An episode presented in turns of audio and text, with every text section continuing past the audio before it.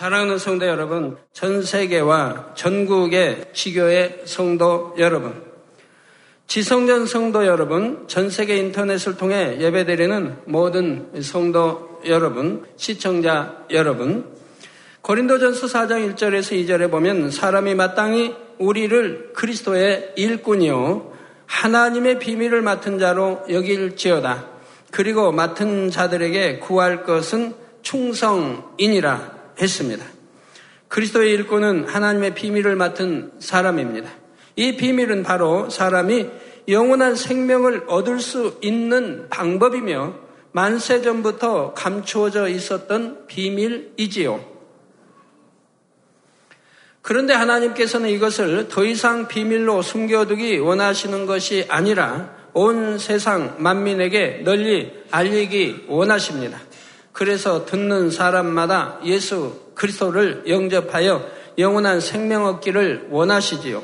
여러분이 주님을 믿는다면 천국과 지옥을 믿으며 구원받은 것을 진심으로 믿으신다면 이제는 이 비밀을 맡은 일꾼으로서 충성스럽게 전파해야 합니다.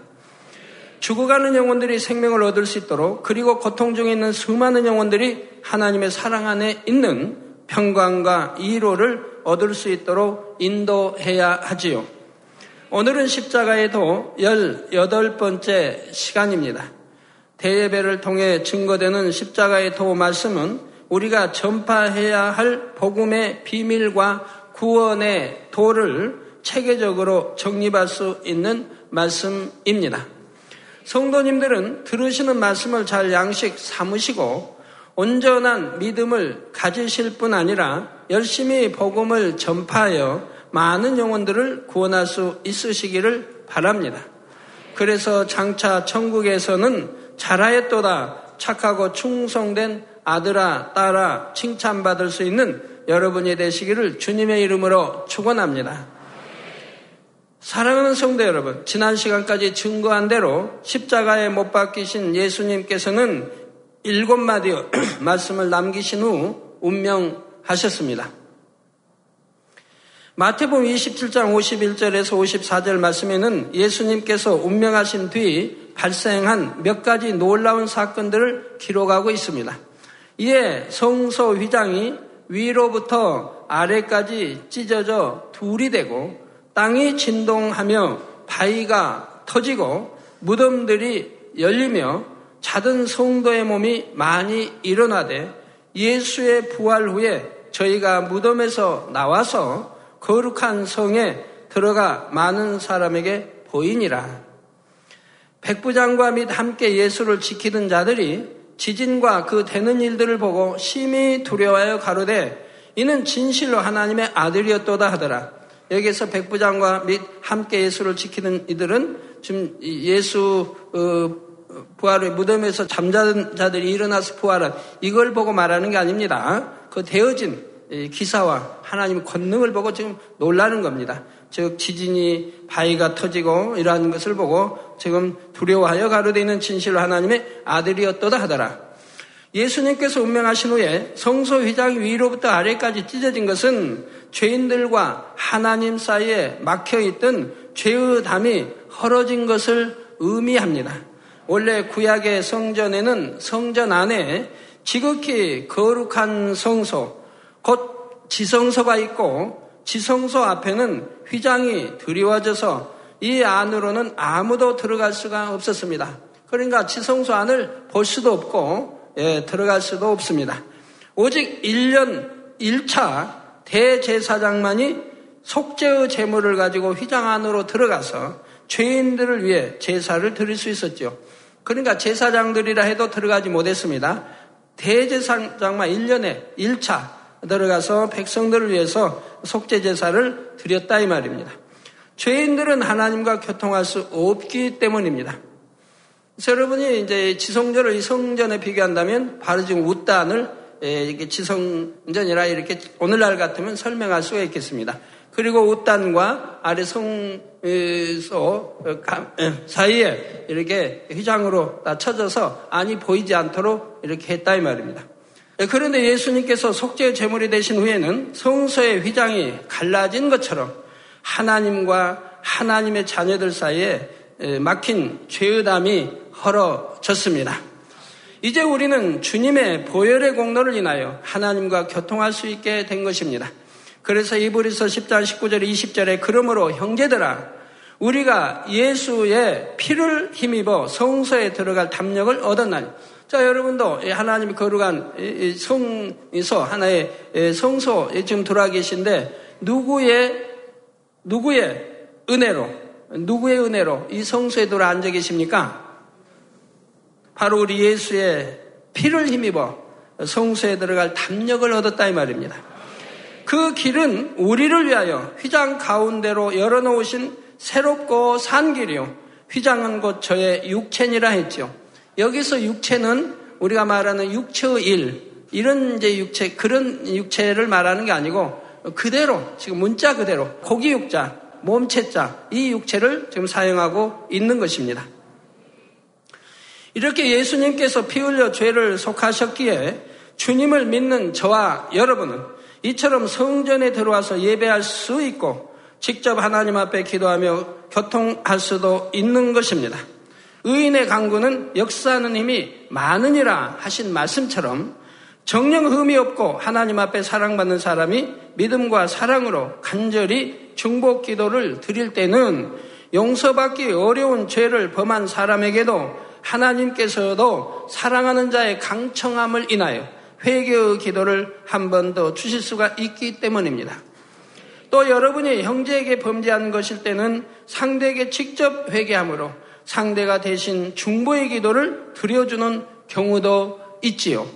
예를 들어 아론과 미리암이 모세를 대적했을 때 모세가 중복 기도를 했기 때문에 하나님께서 그들을 용서하셨고 욥의 친구들이 욥에게 범죄했을 때도 욥이 친구들을 대신하여 기도함으로 하나님께서는 욥의 기도를 받으시고 그 친구들을 용서하셨습니다. 저 욥과 이 친구들 사이에 저 욥은 머리에서 발끝까지 악창으로 심한 진 고통을 받고 있습니다. 너무 가려워서 뭐 저기 예, 뭐 기압 이렇게 기압적으로 막 긋고 피가 뭐 나고 어, 엉망이지요. 자기 아내도 여 종들까지도 어, 지금 과시하고 지금 험한 말들을 하고 있는 이런 상황입니다. 친구들이 와서 이루해 주기는 커녕 네 죄 때문에 그런다. 네 죄 때문에 하고 정죄하는 것을 보게 됩니다. 그러니까 하나님이 욥과 이제 만났을 때 하나님 뭘 하십니까? 그 친구들은 욥보다 더 악하고 악한 자인데 오히려 선한 그 욥을 정죄했다 이 말입니다. 그래서 그 친구들의 그 죄를 하나님이 용서하지 않습니다. 대신 욥에게 말씀합니다. 그 친구들이 욥에게 회개하고 욥이 중복 기도를 했을 때 하나님이 그 친구들의 죄를 용서해 주신다 이 말입니다. 용서해 주셨다 이 말입니다. 자, 그러나 기본적으로 회개는 주님의 이름으로 아버지 하나님 앞에 직접 기도하는 것입니다. 회개만이 아니라 모든 기도가 마찬가지입니다. 막힌 죄의 담을 헐어주시고 우리의 중보자가 되신 예수 그리스도를 통해 하나님께 우리의 마음을 직접 아뢰는 것이지요. 성도 여러분, 예수님께서 운명하신 후 휘장이 찢어졌을 뿐 아니라 땅이 진동하며 바위가 터졌다 하여 지진이 일어난 것을 기록하고 있습니다. 이는 천지의 주제이신 하나님께서 심히 애통하고 탄식하셨기 때문에 일어난 일입니다. 생명이 없는 단단한 바위조차도 터졌을 정도이니 천하 만물이 함께 요동했으면 당연한 사실이지요. 누가 보면 23장 44절에도 보면 때가 제6시쯤 되어 해가 빛을 잃고 온 땅에 어두움이 임하여 제9시까지 계속하며 하여 해조차 빛을 잃은 것을 볼 수가 있습니다. 무려 3시간 동안이나. 흠없는 독생자를 속죄의 제물로 내어주신 아픔과 인간의 악함으로 인하여 예수님께서 죽으셨는데도 이를 알지 못하고 여전히 죄 가운데 살아가는 인생들로 인해 하나님께서 심히 애통하심으로 이와 같은 현상들이 나타났던 것입니다. 천지 또한 천기 모든 것 자연 모든 걸 주관하시는 아버지 하나님. 자 다음으로 52절에는 무덤들이 열리며 자든 성도의 몸이 많이 일어나되 예수의 부활 후에 저희가 무덤에서 나와서 거룩한 성에 들어가 많은 사람에게 보이니라 했습니다. 자, 여기에서 무덤이 열렸다니까 뭐 이렇게 해친 것처럼 무덤이 열렸다는 게 아닙니다. 그 안에 이제 무덤에서 나올 수 있도록 또 저희가 무덤에 나와서 거룩한 성에 들어갔다. 지금 예루살렘 성을 말하는 게 아닙니다. 예루살렘 성은 거룩한 성이 이미 거기는 아닙니다. 즉 육의 성이니까 얼마나 예수를 잡아 죽이고 선지자들을 잡아주고 피를 흘리고 얼마나 하나님 불신하는 사람들이 있는 그것을 거룩한 성이라 하는 게 아니라 이 말입니다. 거룩한 성은 따로 있죠. 하나님 나라 성을 말하는 것이죠.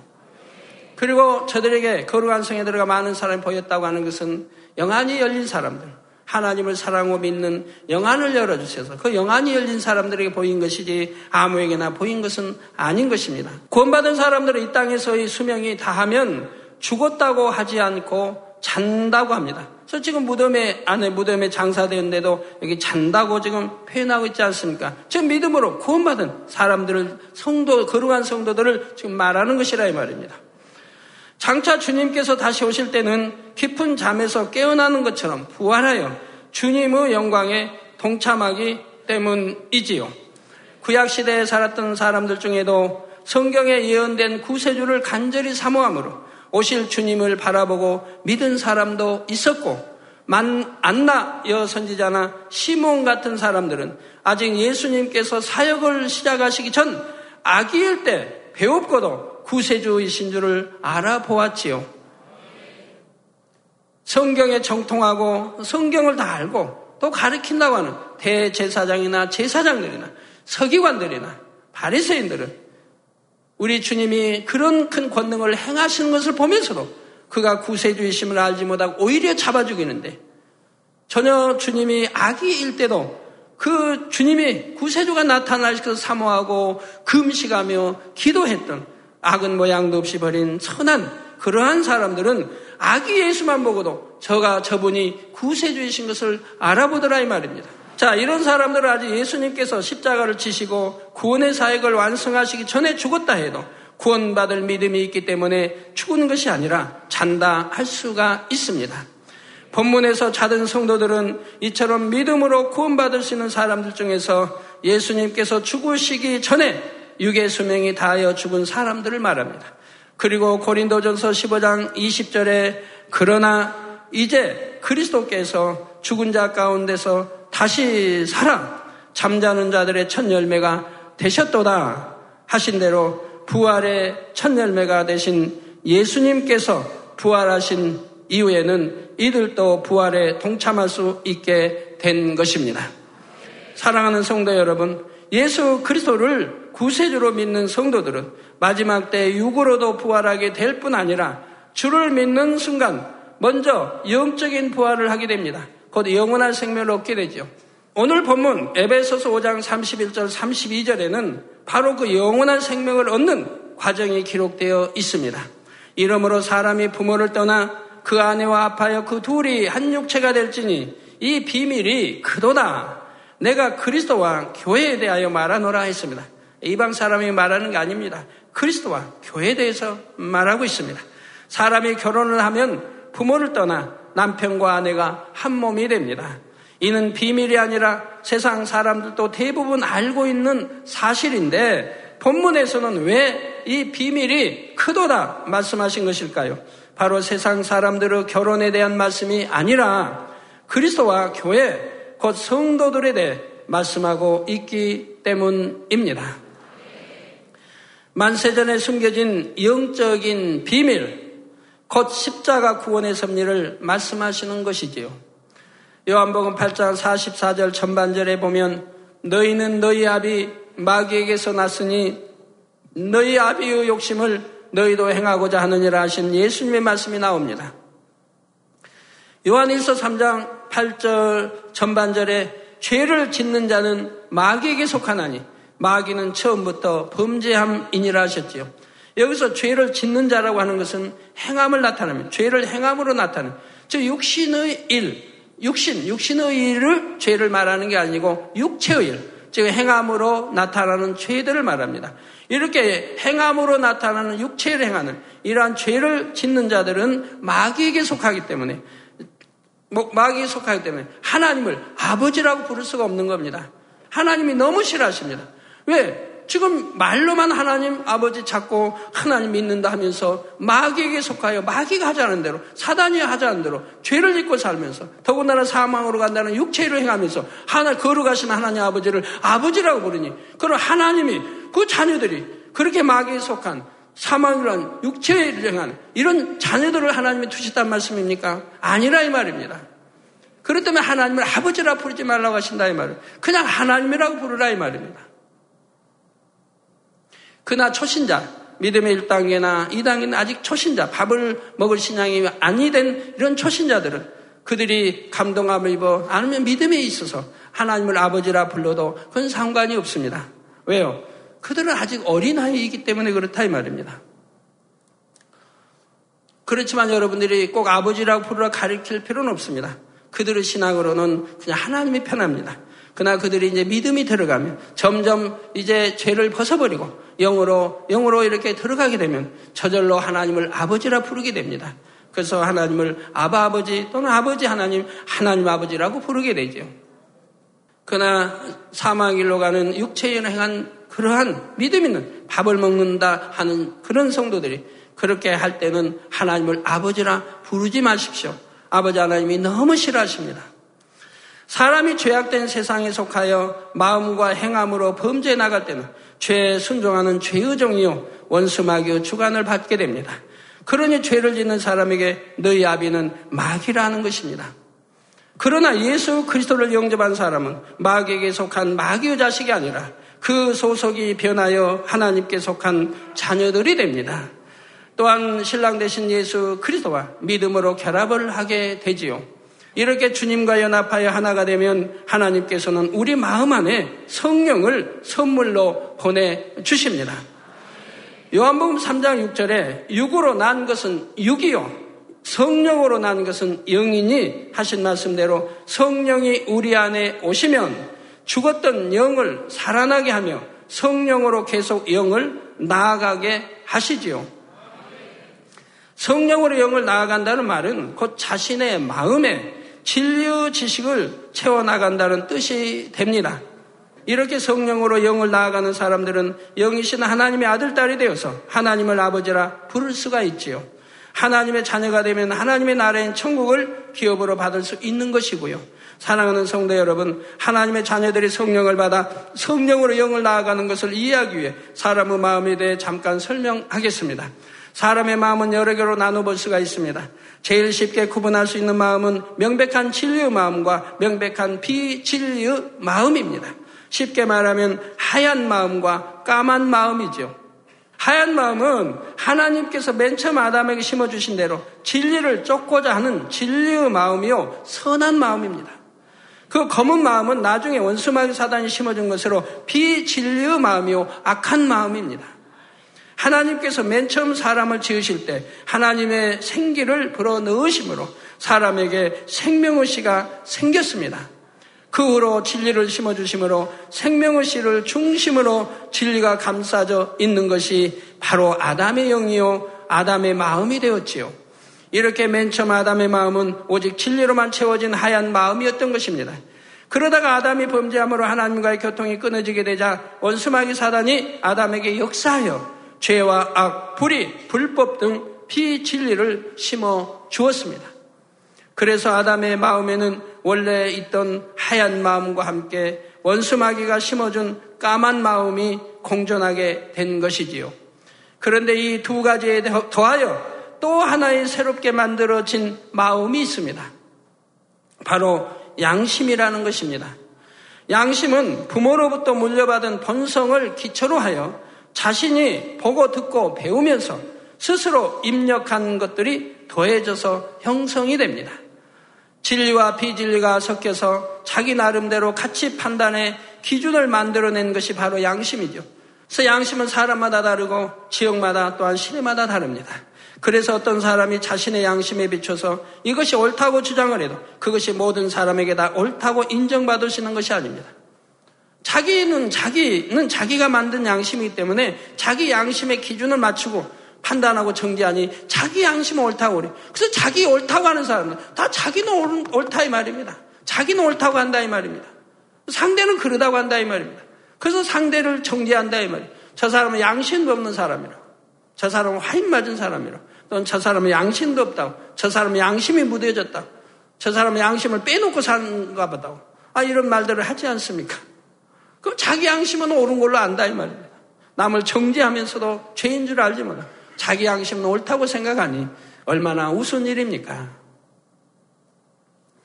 사소한 거짓말을 하고도 양심이 찔리는 사람이 있고 큰 거짓말로 남에게 피해를 주고도 별로 양심에 거리끼지 않는 사람이 있지요.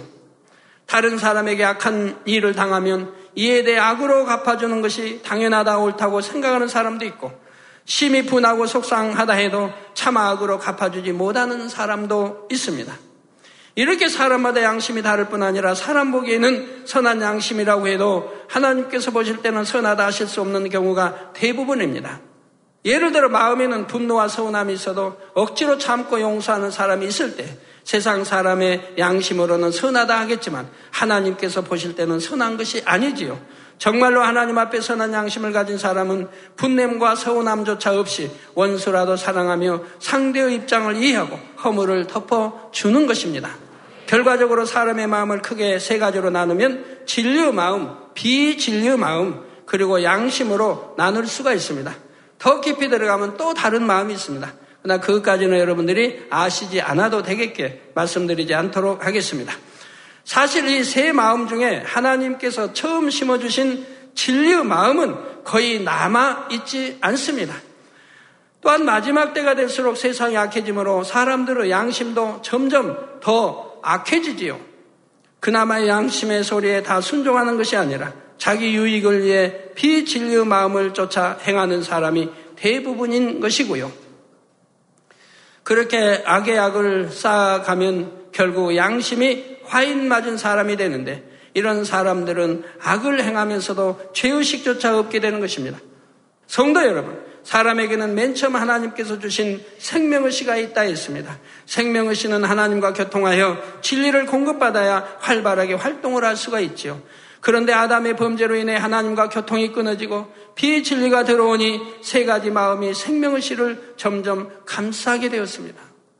그 중에서도 비진리가 생명의 씨를 감싸서 생명의 씨가 활동하지 못하게 하므로 생명의 씨는 점점 활동이 위축되고 꼼짝 못하게 되어 죽는 것과 마찬가지가 되었죠. 여러분, 예, 들어 설명할게요. 여러분이 모래사장에 가서 모래로 그냥 온몸을 목, 까지 다 파묻혔다고 합시다. 아니면 땅을 파고 여러분 목까지 파묻히고 다 덮어버렸습니다. 땅으로 다시 몸을 다 덮였어요. 그리고 목만 내놨어요. 그러면 그 사람 목이 있으니까 나와 있으니까 호흡도 하니까 자기 스스로 헤치고 나올 수 있겠죠? 아닙니다. 꼼짝도 못 합니다. 이 목이 나와 있고 호흡도 한다 이 말, 눈동자는 굴린다 이 말. 근데 자기 스스로는 나올 수가 없다 이 말입니다. 누가 흙을 헤쳐주고 그리고 나오지 자기 스스로는 나오지 못한다 이 말이에요. 왜요? 꼼짝을 못 하는 거예요. 한번 해보시겠다고요? 안 믿어진다고요? 아, 영화 같은데 옛날에 보면 그런 거 나오죠. 파묻어 버리잖아요. 목만 내놓고. 그리고 떠나버리잖아요. 산에다 어두고. 그건 혼자 어찌하지 못하잖아요. 꼼짝을 못하니까요. 저도 그래서 그런 걸 한번 시험해 보기 위해서 전에 이렇게 해본 적이 있습니다. 모래로 해서 확 덮어본 적이 있어요. 진짜 꼼짝을 못 하겠어요. 근데 그건 모래지만 흙을 파놓고 그렇게 묻어버릴 경우는 정말 꼼짝을 못 한다 이 말이에요. 그와 마찬가지. 바로 생명의 씨가 죽은 게 아니지만 이렇게 온통 감싸버림으로 죽음과 같이 돼버린다 이 말입니다. 활동을 할 수가 없다 이 말이에요. 이렇게 하나님과의 교통이 끊어지고 생명의 씨가 비질에 둘러싸여서 활동하지 못하는 상태를 가리켜 사람의 영이 죽었다고 말하는 것입니다. 그러나 생명의 씨가 완전히 죽은 것은 아닙니다. 활동을 정지하고는 있지만 다시 살아날 때를 기다리고 있지요. 마치 식물의 씨앗이 딱딱하게 죽은 것 같이 보여도 그 안에 생명이 남아있으면 언젠가는 싹이 나고 자라는 것과 마찬가지입니다. 바로 전도서 3장 11절에 하나님이 사람에게 영혼을 사모하는 마음을 주셨다 하신 대로 생명의 씨의 활동은 중지되어 있지만 영혼을 사모하며 하나님과 진리를 사모하여 다시 살아날 때를 기다리고 있는 것입니다. 만물도 탄식하며 온전히 회복될 때를 기다리고 있다고 로마서에 말씀하고 있죠. 그러면 사람의 영이 언제 다시 살아납니까? 바로 성령을 받을 때입니다. 사람이 전도를 받아 복음을 듣게 되면 하나님의 빛, 생명과 진리의 빛이 마음속에 비추어집니다. 이때 마음에 남아있는 진리의 마음, 선한 마음이 이 빛을 받아들이고 예수 그리스도를 구세주로 영접하게 되는 것입니다. 그러면 하나님께서 마음에 성령을 보내주시는데 성령은 마음 안에 생명의 씨와 결합을 합니다. 마음의 비진리가 많고 양심이 더럽혀진 사람들은 그만큼 비진리가 생명의 씨를 꼭꼭 감싸고 있어서 진리가 그 마음에 들어가기가 어렵습니다. 진리의 마음이 많이 남아있을수록 양심이 선할수록 쉽게 복음을 받아들이고 성령으로 거듭날 수가 있죠. 성령을 받게 되면 이제 생명의 씨가 꿈틀거리며 활동을 시작합니다. 아담의 범죄 이후 끊어졌던 하나님과의 교통이 시작되어 다시 진리의 지식을 공급받기 시작하지요. 미움, 교만, 다툼, 혈기, 간음 이런 비진리로 가득 차 있던 마음에 사랑하라, 섬기라, 낮아지라, 화평하라 이런 진리가 채워져 가는 것입니다. 이것이 곧 성령으로 영을 나아가는 과정인데 이 과정에서 꼭 필요한 것이 기도입니다. 힘쓰고 해서 기도하는 만큼 위로부터 하나님의 은혜와 능력을 받아서 마음의 비진리를 버려나갈 수가 있습니다. 그런 만큼 진리의 마음이 점점 더 힘을 얻게 되는 것이지요. 그러나 기도하지 않으면 여전히 육의 사람으로 머물러 있게 됩니다. 아무리 열심히 충성하는 것 같아도 성령으로 영을 나아갈 수가 없고 육적인 열심과 육적인 선으로 그치는 것이지요. 그런데 아무리 기도를 열심히 한다 해도 자신의 생각과 이론을 깨뜨리지 않으면 소용이 없습니다. 성령은 진리의 마음을 주관하여 성령의 소욕을 쫓아 행하도록 하는데 사단은 혼을 통해 곧 생각을 통해 마음속의 비진리를 주관하게 됩니다. 그러니까 아무리 신앙생활을 해도 육신의 생각을 깨뜨리지 않으면 사단의 역사를 받는 것이고 여전히 악 속에 살아가게 되죠. 그러니까 하나님이 버리라는 판단, 정죄 이런 것을 여전히 하게 되고 질서를 깨뜨리고 온전히 순종하지 않으며 뭐 자기가 뭐 다른 사람보다 또 웃사람보다도 항상 낫다고 생각하니 웃사람의 조금만 허물만 보여도 그걸 지적하게 되고 말하게 된다 이 말입니다. 성경은 분명히 형제 허물과 티를 보지 말라고 했지 않습니까? 그런 게 보이면 자기 눈 속에 들보를 빼내라고 하나님 말씀하지 않습니까? 그리고 보면은 그때는 밝게 보인다 이 말입니다.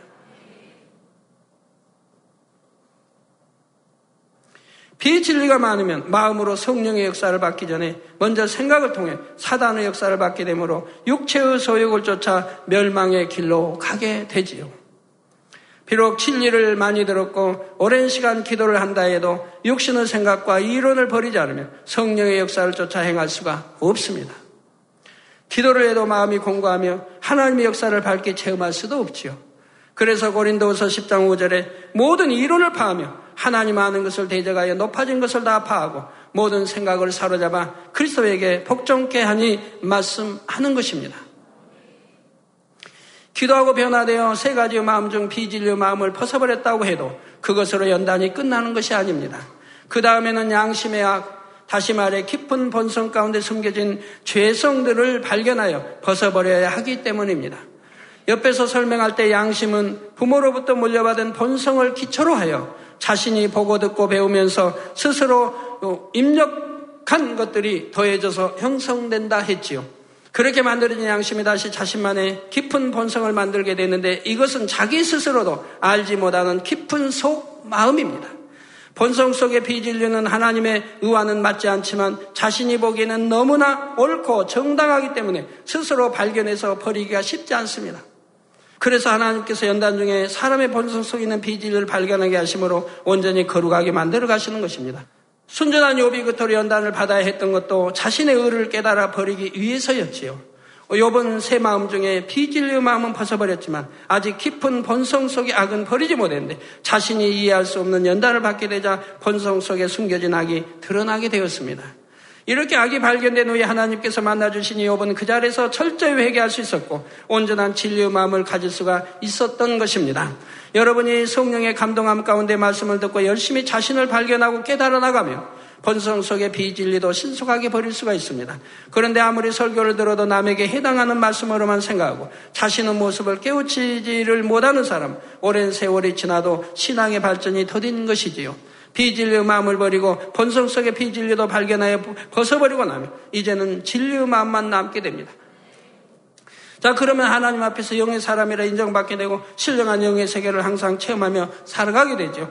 요한일서 3장 21절, 22절 말씀대로 마음에 스스로 책망할 것이 없으니 하나님 앞에 담대하여 구하는 대로 응답을 받고 할 수 있거든요. 무슨 말이냐? 믿는 자에게는 능치 못할 일이 없는 일 하신 말씀처럼 범사의 믿음대로 역사되는 것이지요. 생명의 씨와 결합된 진리의 마음이 커진 만큼 주님과 온전히 하나가 되고 천국에서도 하나님의 보좌 더 가까운 곳에 거하게 되는 것입니다. 결론을 말씀드립니다. 사랑하는 성도 여러분, 오늘은 이 비밀이 크도다신 말씀처럼 우리가 십자가를 지고 구원의 길을 열어주신 그리스도와 연합하여 하나가 되고 영원한 생명을 얻는 과정을 증거했습니다. 주 예수 그리스도를 영접한 성도들은 마귀가 주관하는 세상에서 나와서 우리 신랑 되신 주님과 결합을 했습니다. 남녀의 정자와 난자가 결합하면 새로운 생명이 잉태되듯이 성도들이 신랑 되신 예수 그리스도와 믿음으로 하나 되면 믿음으로 영원한 생명을 잉태하게 되지요. 예수님께서는 요한복음 17장 21절에 아버지께서 내 안에 내가 아버지 안에 있는 것 같이 저희도 다 하나가 되어 우리 안에 있게 하사 세상으로 아버지께서 나를 보내신 것을 믿게 하옵소서 말씀하셨지요. 주님이 아버지 안에, 아버지가 주 안에 거하심으로 주님과 아버지는 하나이신데 남녀가 결합하여 한 몸을 이룬 것처럼 우리가 신랑 대신 주님과 결합하면 우리도 주님과 하나, 아버지 하나님과 하나가 되는 것입니다. 그러니까 성경에 우리 주님은 신랑이라 하시고 우리는 신부라 하신 이유도 이제 이해가 되시는지요? 마음에서 비진리를 벗어버리고 진리를 채워 영의 마음으로 이룬다면 점점 더 온전히 하나 될 수 있는 것입니다. 갈라디아서 4장 4절에서 7절에 때가 참에 하나님이 그 아들을 보내사 여자 곧 이스라엘에게서 나게 하시고 율법 아래 나게 하신 것은 율법 아래 있는 자들을 속량하시고 우리로 아들의 명분을 얻게 하려 하심이라. 너희가 아들인 거로 하나님이 그 아들의 영을 우리 마음 가운데 보내사 즉 여기에서 아들의 영 많은 사람들이 성경을 오해한다 이 말입니다. 아들의 영 하니까 예수님이 나온 영으로 생각하는 성령을 그러나 성부, 성자, 성령 삼위 일체 하나님입니다. 삼위 각각 달라요. 아버지 또 아들, 성령 다르다 이 말이에요. 그 삼일째 하나님 아버지 본체에서 나왔기 때문에 그래서 여기도 하나님이 그 아들의 영이라고 한다면서 즉 성령을 그 아들 아들의 영이니까 아들의 영이라고 한다 이 말. 근데 많은 사람들이 예수님이 나온 영으로 생각을 한다면 그러니 성령에 대해 이해가 안 되는 거죠. 그래서 하나님이 그 아들의 영을 우리 마음 가운데 보내사 우리 마음 가운데 보냈다 이 말. 보내사 그 성령을 우리 마음 가운데 있는 생명의 씨와 결합하게 하시고 아바 아버지라 부르게 하셨습니다. 그래서 성령 우리 마음 가운데 거하심으로 이 생명의 씨와 결합해서 하나님 진리의 말씀을 마음의 문을 열고 들어서 깨닫게 도와주시고 믿게 도와주시고 그래서 그 영이 다시 자라도록 이렇게 하신다 이 말. 성장하도록. 그러므로 내가 이후로는 종이 아니요 아들이니 아들이면 하나님으로 말미암아 유업을 이을 자니라 성령 받고 구원받은 자녀들은 이제 하나님을 아바 아버지라 부르며 천국을 유업으로 받는 것이지요. 사랑하는 성도님들은 성령으로 온전히 영을 나 신속하게 주님과 하나요 아버지 하나님과 하나를 이루시기 바랍니다. 그래서 장차 영원한 천국을 유업으로 받으며 그 중에서도 가장 영화로운 새 예루살렘을 유업으로 받을 수 있으시기를 우리 신랑 대신 주 예수 그리스도의 이름으로 축원합니다. 할렐루야 전능하신 사랑의 아버지 하나님 이 시간 기도받는 모든 성도님들 위해 안수하여 주옵소서. GCN 방송 시청자들이 인터넷과 화상을 통해 기도받는 지교회와 지성전 그리고 전 세계 하나님의 자녀들 위에도 시공간을 초월하여 역사하여 주시기를 원합니다. 믿어지는 믿음을 주시고 부정적인 생각과 의심의 세력을 물리쳐 주옵시며 모든 시험 환란도 물리쳐 주옵소서. 머리부터 발끝까지 오장육부 뼈 마디마디 온몸의 신경, 조직, 세포 등 아픈 곳마다 성령의 불로 불로 태우시고 근본의 빛으로 역사하여 주옵소서. 예수 그리스도의 이름으로 명하노니 원수마귀 사단 모든 질병, 균, 연약함아 물러가라. 빛이 여 임하라. 모든 불친 난치병도 성령의 불로 태워 깨끗게 하여 주옵소서. 말라리아를 비롯한 모든 풍토병도 물리쳐 주옵소서.